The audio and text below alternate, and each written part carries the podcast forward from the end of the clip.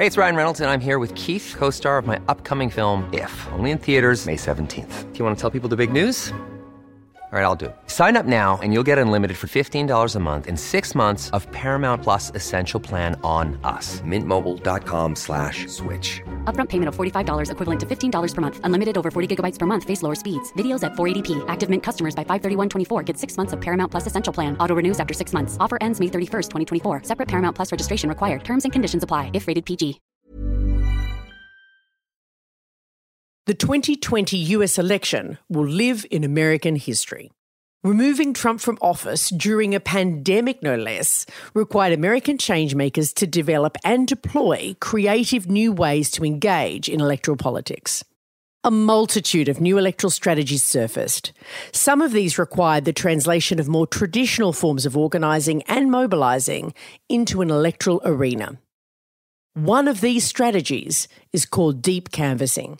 It borrowed from Chicago style relational organizing and used the power of storytelling and open questions to talk to people what they care about on their doorstep.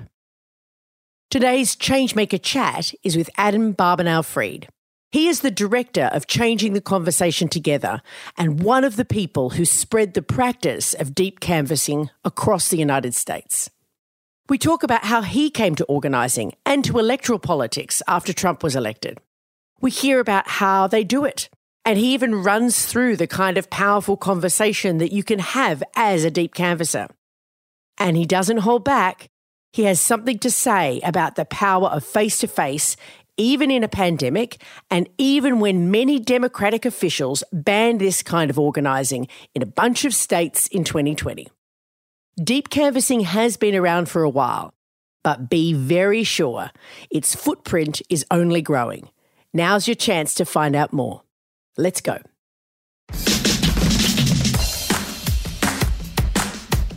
I'm Amanda Tattersall. Welcome to Changemaker Chats conversations with people changing the world. Changemakers also produces episodes that are feature stories about social change campaigns. Changemakers is supported by the Sydney Policy Lab at the University of Sydney. They break down barriers between researchers, policymakers, and community campaigners so we can build change together.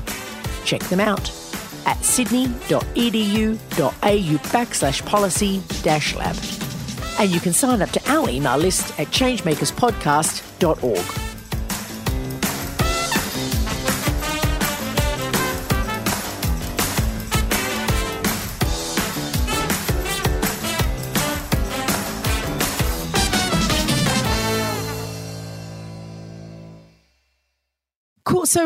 Adam, welcome to Changemaker Chats. Thank you for having me.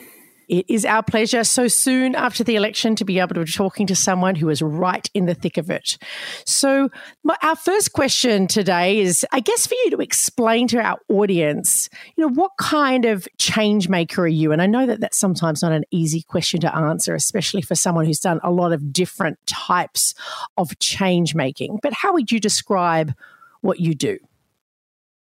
I would describe myself as an organizer, community organizer. I have always enjoyed working with people, bringing them together, connecting folks who otherwise wouldn't connect to give them the opportunity to use their God given talents to create the change they want to see in the world.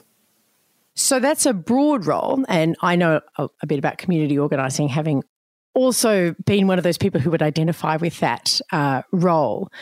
But you're you're bringing that uh, skill set and that way of being in the world to uh, electoral politics these days. Yes. Tell us just just briefly how how that works, being an organizer in the electoral arena.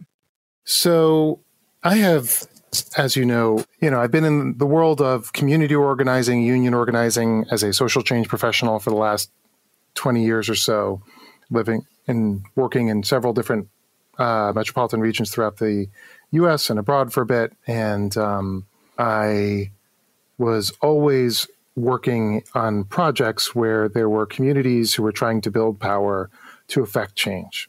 And so, one of the ways you build power is, or, or you can affect change with the power that you've built, is in relationship with powerful leaders in your community. Frequently, not exclusively, but those are elected officials. So I think I thought about, you know, how do we make an impact on that? And we've done, you know, I've done many different kinds of campaigns around issues and, you know, advocacy campaign, legislative campaigns uh, around the issues that I'd worked on with different communities over the years. And the thing that was always exciting to me about the community organizing that I came out of was on the one hand, we accomplished these amazing results, right?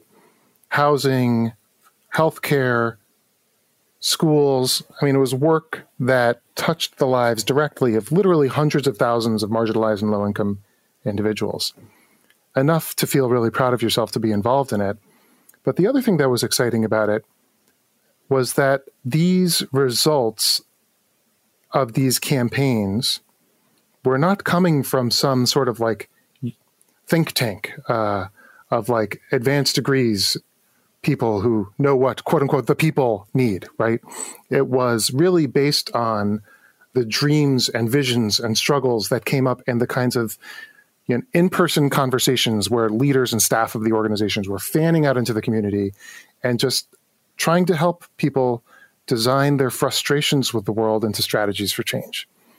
And so it has a lot of different names. We call that sometimes community organizing.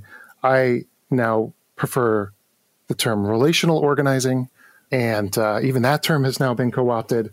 But uh, the thing that I saw happen after Donald Trump was elected was while there was this explosion of new activity and activism and all these new groups that were doing new things and you know there were these silver linings.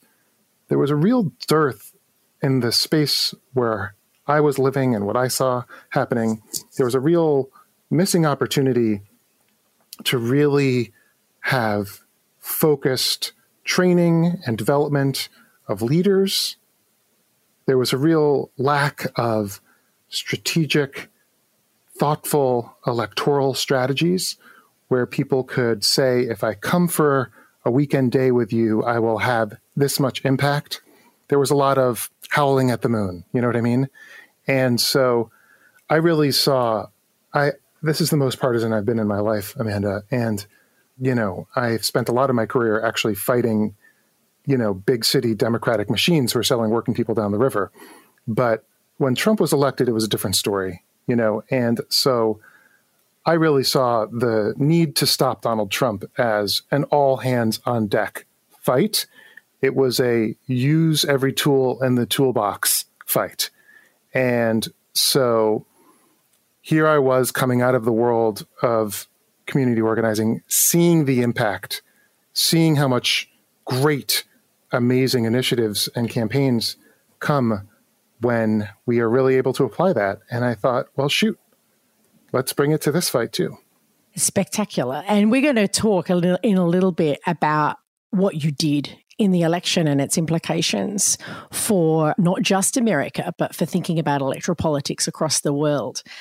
But before we go to that, I, I guess I, I want to give you the opportunity to tell us a little bit more about why organizing for you. You know, there's an assumption in in the conversation, right, that that you're an organizer, but you know, there's lots of different ways to make change in the world, and being an organizer is in, is a definitely a choice. It's not easy being an organizer. It's certainly not the easiest form of change making, though it is potentially one of the most satisfying.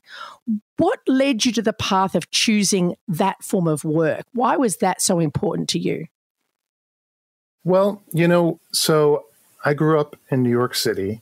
My father, who had children late, he I was he was 50 when I was born, retired early while I was in the beginning of my high school year uh, career, and I was sort of struggling in high school at the time. I was struggling with school. I'd already had a career of struggling with school, and uh, I was having these history classes where they were throwing all these books at me and he basically sat me down and had me read aloud to him the history that I was really struggling to plow through.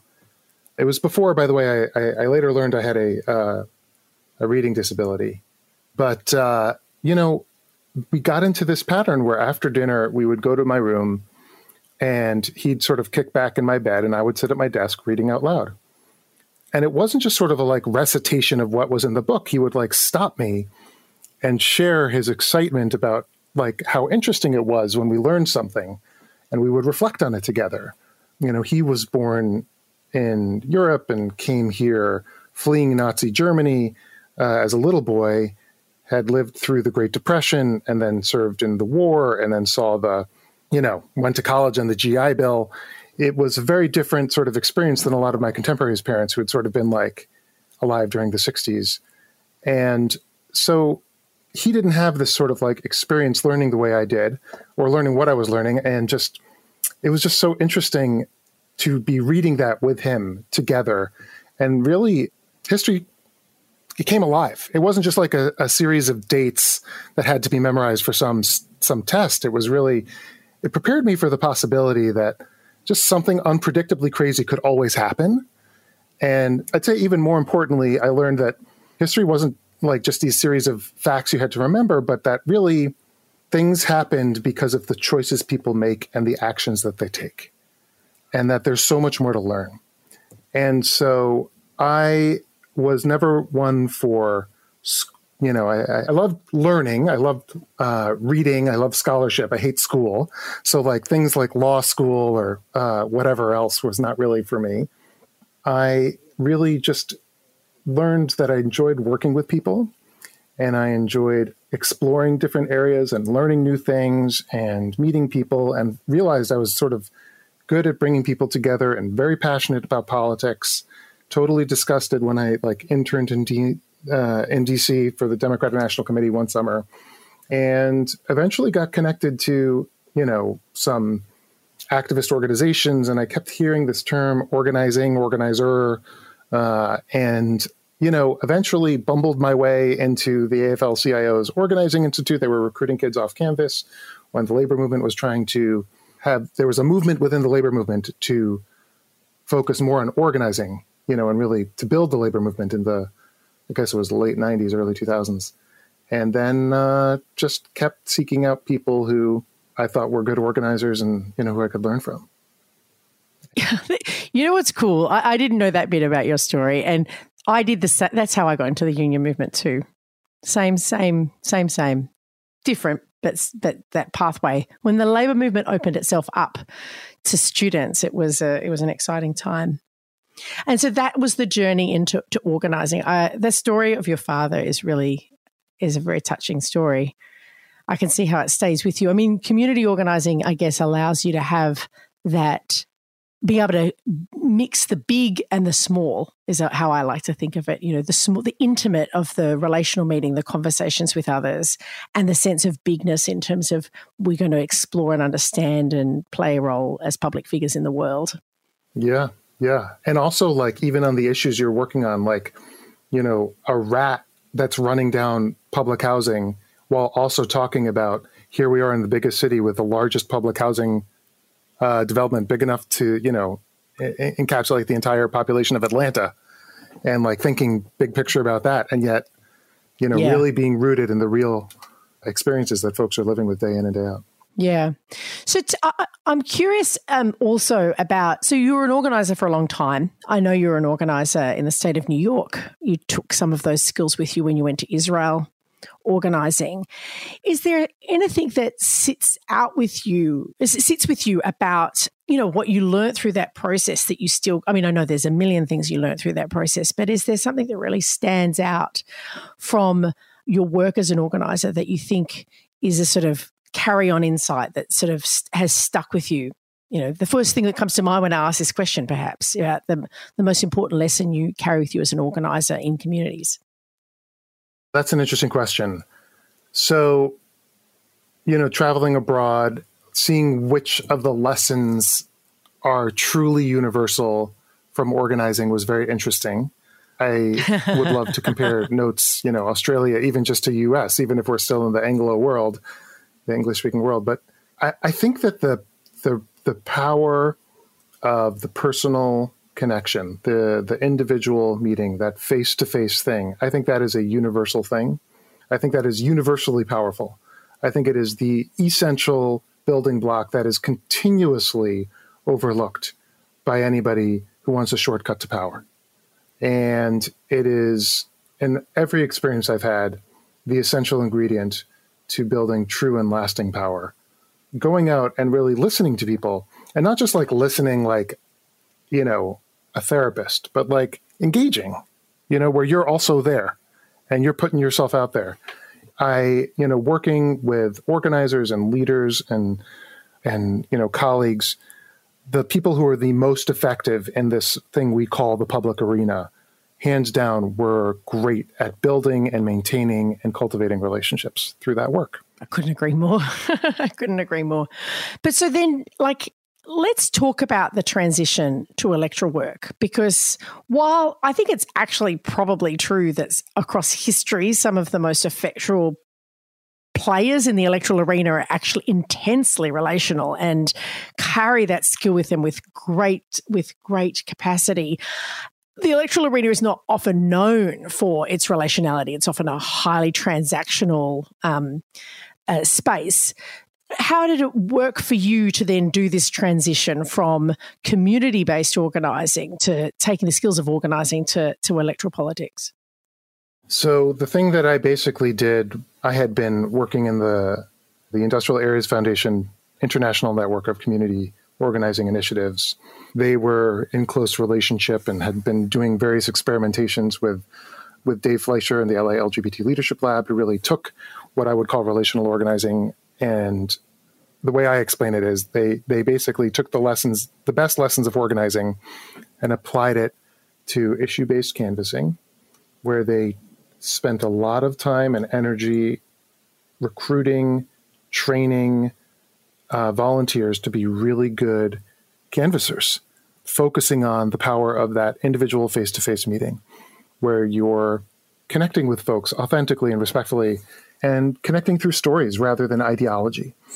And they applied it to first around marriage equality in California and then around anti transgender bias. And they became famous for this because they brought in these academics, these political data scientists who studied it through randomized control trial and showed it to be the most effective form of voter persuasion wow. that had ever been measured. and that's that's what we call deep canvassing.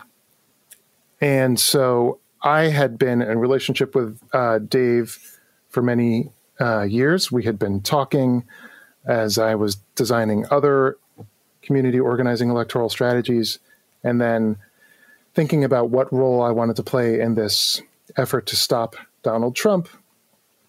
I got into a deep conversation with him, and we basically hatched this plan. He launched his deep canvassing efforts in California. I launched Changing the Conversation together with others here in New York, where we were going to use deep canvassing for the first time in an electoral setting uh, in the 2018 midterms to flip a congressional seat.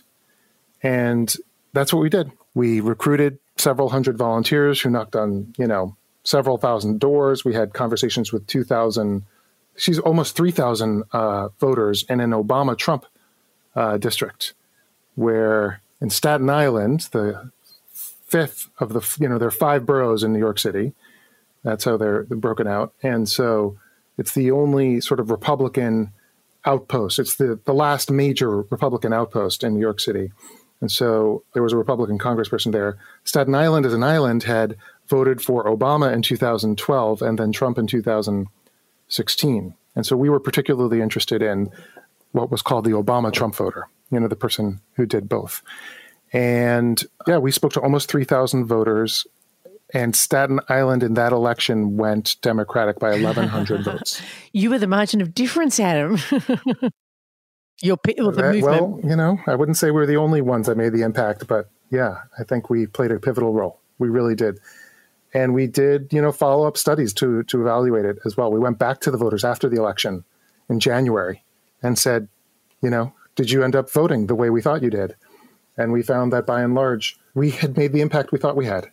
So wow, there's a really there's an insight in this that I wasn't expecting as much that actually some good change makers, good organizers good people who want to make impact in the world could do well to have some of their work validated by someone on the outside. Like this, having this evidence based yeah. um, evidence based impact is quite useful as a story as much as anything else. Yeah. Yeah. And you know, there's something remarkably powerful about going back to the voter in January because they're like the weekend before the election, they're like everybody wants to talk to them if you're in a swing district, right? No one's answering their phones or their doors, right? And uh, and then you're coming back in January. You care like, about me? You're still interested? I thought I'd be you dump and run. like, yeah. I, I, I also feel like that's maybe fitting of the model in a sense that it's it, there's a greater connection in this approach than in others. Totally, yeah. So I want to get so let's get into this you know the, the, mystery of this all deep canvassing. So t- tell us what it is right? For those who've never heard of it for, before what is it? What's different about it? How does it work? Deep canvassing is basically a form of voter engagement where canvassers connect to voters emotionally through storytelling being kind empathetic and respectful conversation we spend a lot of time training folks on the power uh, and skill of how to both tell and elicit stories from voters. So, how do you do that? Like, t- tell us a little bit about what the training and support is involved to be able to support canvassers do this kind of work. Yeah, so the training is it's significant. It's not, you know, there are people, by the way, who love conventional canvassing, right? Conventional canvassing in the U.S. at least, it's like talk to as many people as possible. You're usually just targeting the regular voter, the expected voter. We were expanding who we are talking to. The in Staten Island, we were looking for the Obama Trump voter. In Pennsylvania, we decided to focus more on the Democratic leaning and frequent voter, but still broadening the base beyond the usual suspects. And conve- well, whereas in conventional canvassing, you're only having conversations that are maybe, you know, one or two minutes, and there's usually like a tight message that the, about the camp candidate or whatever the campaign message gurus are saying you should be focusing on. In deep canvassing, it's really more about the connection between the voter and the canvasser. And so the main juice of this work is through storytelling, and it's through personal storytelling. So there's a script that we write up, and you know it, it, gets adjusted, and it goes through an iterative iterative process throughout the campaign. But the real heart of the work is through to be a good deep canvasser. You need to be good at telling a personal story, and what we found to be particularly powerful was telling stories about somebody who you love. And so it sounds touchy feely, but what a great antidote to this world of hate and fear mongering and just you know darkness and despair. Here we are leading with people we love. And what makes them lovable? And so through that storytelling, the volunteer is first of all showing that I am not a robot. I am as a as a canvasser making myself more vulnerable, which will then in turn we have found makes the voter more likely to open up and trust the canvasser. Because if I'm making myself vulnerable, you know, the best kind of stories, of course, are stories where you don't look like the hero, right? And so I tell a story, actually, one of the stories I got that I found to be particularly helpful came a little bit out of the pandemic. My I tell a story about how my my, my son, who also had a more serious reading disability than I did, uh, and was struggling in school, we did not quite understand the extent of it had really not been getting the help he needed in school. And so the teachers were giving us the runaround. And at one point, there was a teacher who took my daughter, uh, took my wife aside and said, You know, we really don't have the capacity to help your son. And I just, when I heard that story, I nearly exploded. I was like, who are the freaking professionals in this conversation? Like, if you can't help us, like what what are you doing with your time? You know and i i was like going to hit the roof. And my wife just sort of took me aside and said you know you got to assume the best about people. You know these are like hardworking professionals. They're doing what they can with what they have. There are too many kids in the classroom. Like the new york city school system like does not give them the resources they need. So eventually, we we ended up, by the way, finding a great specialized school. He's in a much better setting. But I told this story. All of that happened before the pandemic, I should say. But I tell this story about how during the pandemic, thinking about my wife a lot because we're all locked down, you know, and we're all under all this pressure, right? And I'm a little bit shorter with my patience. And I try to really think about that, like assume the best about people. And and I love her for it because it really brings the best out in me. So that's like a story that I tell. And I told the story to this woman, Kim, 19 year old woman, Hispanic in Norristown, Pennsylvania, Democratic leaning area. And when I first started talking to her, we asked at the beginning and the end of the conversation, on a scale of zero to 10, how likely are you to vote? In the beginning of the conversation, she says, zero, I'm not likely to vote. And uh, why, why are you not likely to vote? Well, you know, I don't really get involved in that stuff. But one of the other questions I had also asked her at the beginning is if you had two minutes to talk with President Trump, what would you tell him? And she said, You are bringing the racists out more than they already were. So it's like here we have somebody who hates Trump, knows how he's encouraging racism, and yet doesn't get involved in that stuff. So I tell this story to her, and then she opens up and starts.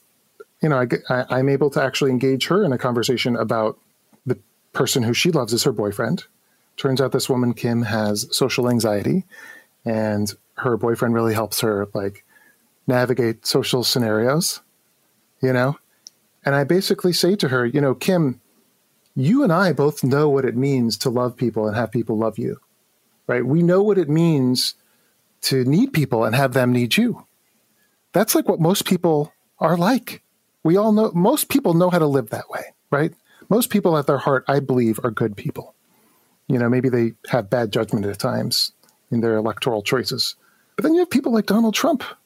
It's like the total opposite. He thinks only about himself. He'd sell, you know, his family down the river if, if they got in his way, you know.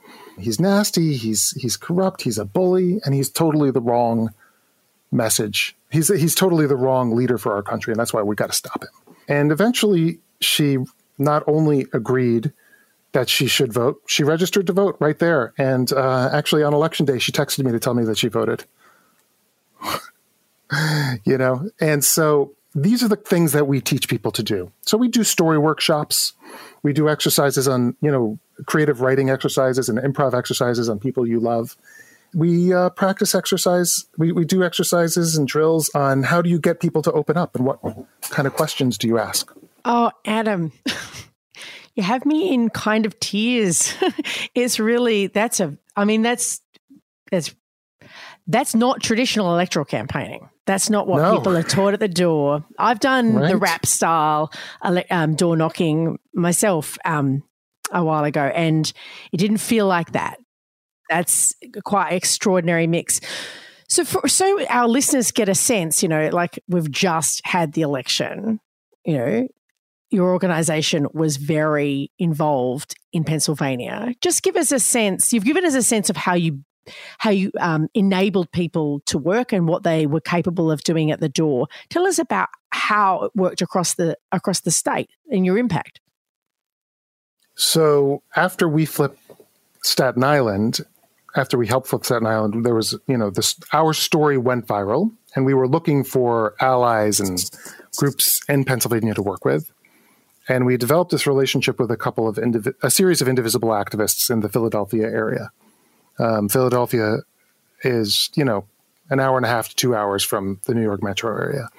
So Philadelphia, of course, is the biggest city in Pennsylvania, which was one of the three states that was decisive in Donald Trump's victory in 2016. And it was going to be central to stopping Trump is, was turning PA blue. And so we were focused on developing a deep canvassing campaign in Pennsylvania.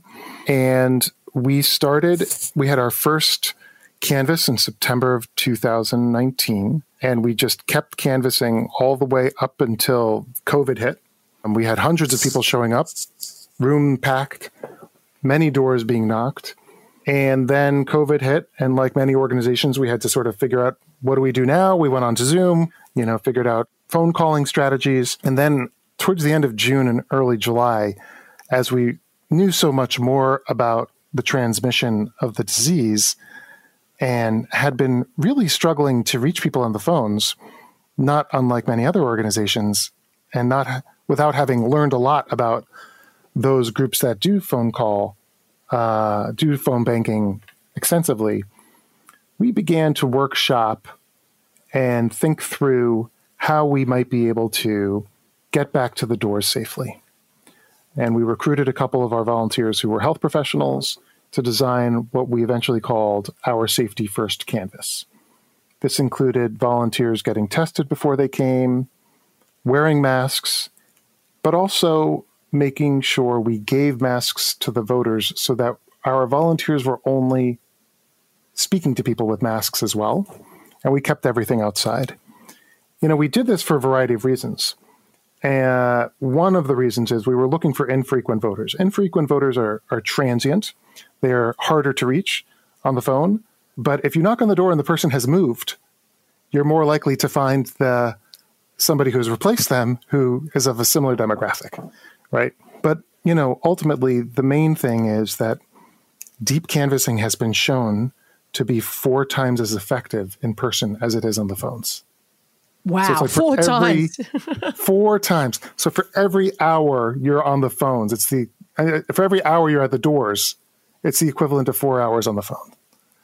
And we found that voters would take the masks. We figured out how we started scouting out areas for canvassing where there were single family homes, high density of uh, single family homes, so that we didn't have to go into apartment buildings. We kept everything outdoors you know, we did a series of pilots in July and August, and then basically from the second half of August through election day, you know, we had hundreds of people come through this process of our safety first canvas. I think we may have we're we're still getting the final numbers in, but I think we ended up ha- having about may have been nine or ten thousand uh, conversations with voters in person. Yeah, wow.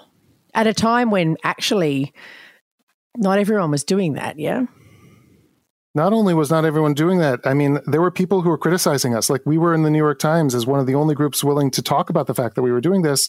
And the other person in that article was the leader of the Biden campaign, the campaign manager who was saying, you know, if we really care about community safety, we shouldn't be going back to the doors. We can do everything on the phones. We can do everything on text bank. You know, we can do everything with postcards. And it's like, people, we're facing Armageddon.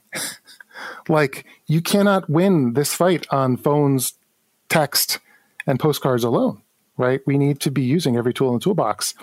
And um, I mean, we were serious about our COVID concerns. Eventually, other groups did come out into the field, and then we were almost with some of us. Some people mocked us for being so concerned about COVID, but we were as serious about stopping COVID as we were about stopping Trump. And in fact, the two are linked. Yeah, you know, and so I, you know, Pennsylvania was one of the decisive states, as you likely know. Yeah, we um, we we we clocked that even in Australia, right?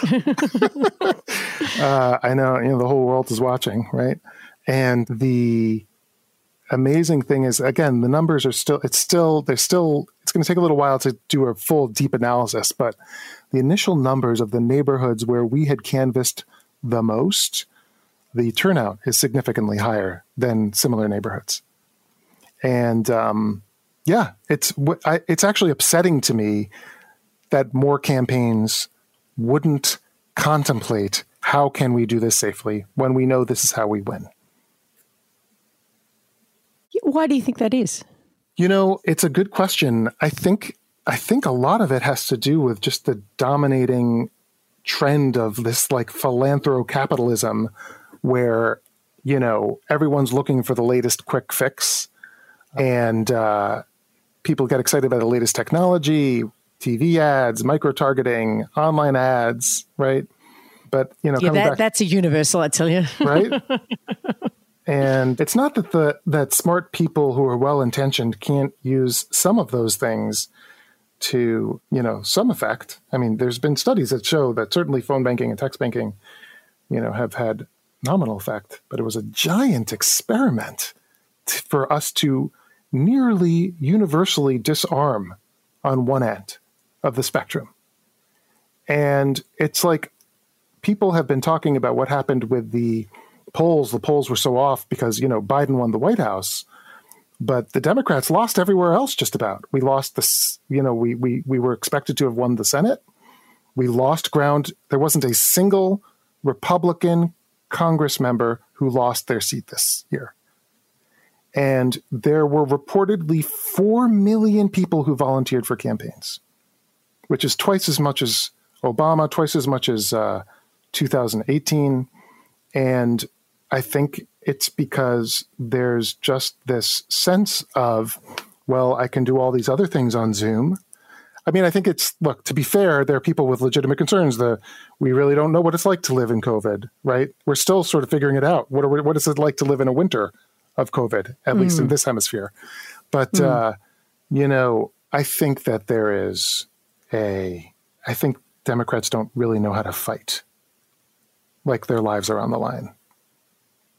Yeah, and it's interesting even to go into the post-mortem that's going on now, which is to diagnose the, the what you what you're talking about, which is the sort of the the the weaked result in in the congressional races as being a question of ideology. People were too progressive. People were not progressive. It just seems like it is. What do you think? Tell us. Tell us what you think. I mean, it seems like a, more a question of how they ran the campaign. Yeah. Exactly. Exactly. I I, I um, am not particularly interested in the fight over you know was it this slogan or that slogan or what's the message what's the the um, message that voters were trying to send. I don't think we really know. I don't think we really know what we could have done. It would have been, it would be really interesting to look at the impact of the campaigns that did go to the doors versus those that didn't. Right, the culinary workers union in Las Vegas went to the doors big time. Right, um, most congr- like in Georgia, no one is allowed to go to the doors according to the Democrats. Like this is supposed to be the election of a lifetime, and no one's going to the doors, right? No one in the in the down ballot. I mean, even below the the the House races in Pennsylvania, we also lost ground in the in the state house, which was you know we had just made the Democrats had just you know they were so close to flipping one of those houses, and they lost ground there too. No one was doing anything in the field, and so I think it's absolutely you know I read this great quote, which is amateurs. What was it? It was amateurs talk about vision, but the professionals talk logistics. An organizer would say that. but it's true. Like, how are you going to do the thing? Like, you know, I, I, can paint a pretty picture too. You know what I mean? Like, yeah. there's a sort of like it's it's there is a question about how it's to be delivered that really does matter.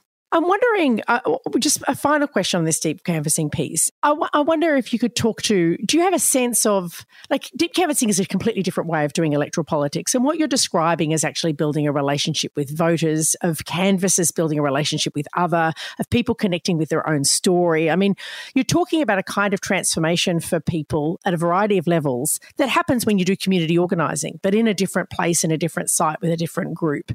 Do you have a sense, uh, um, you know, and I really feel about you know how it affects people on the door. Like I, I imagine it's not it doesn't end at the ballot box right? I imagine that these conversations stay with people. I mean i wonder what impact do you hope or do you imagine that this kind of canvassing, if it was at a bigger scale, what impact could it have on America or oh, indeed oh on other places, you know? Yeah, no, I mean, an, an enormous impact because we are so all of our views of the world are so filtered through these various media outlets that we choose to or are through our you know social settings sort of guided to uh, listen to. One of the things i've loved about community organizing is that it forces you to deal with people who you might not want to but you can be in alliance with.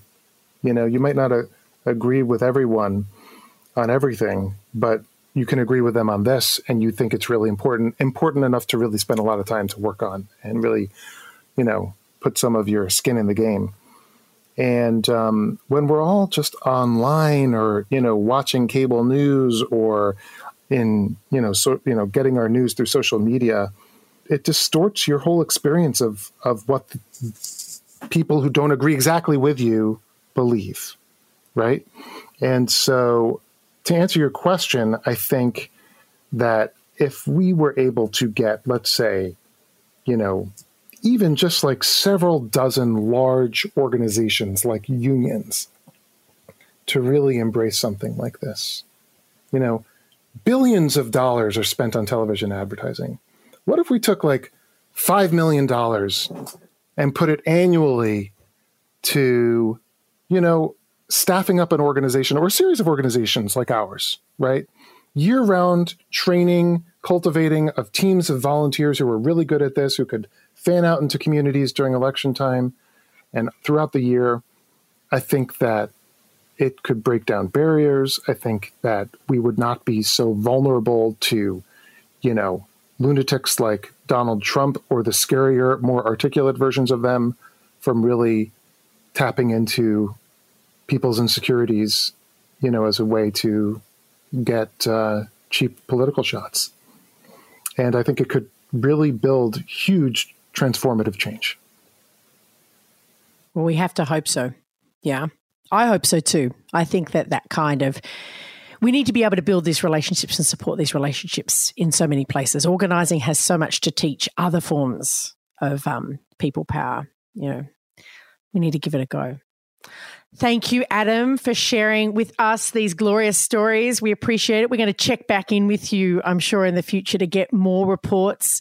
You never know if COVID ever goes away. Maybe we'll see you traveling to lots of different countries, including Australia, to, to give us more knowledge on how it all works. Would love to. Thank you so much for, uh, for having me and for uh, helping us share a story and for all the work that you do. Many times over. Thank you so much, Adam. Okay. Changemakers is hosted by me, Amanda Tattersall. Remember to subscribe to this podcast to catch all our episodes. Changemakers is produced by Ben Keating, and our audio producer is Jules Walker.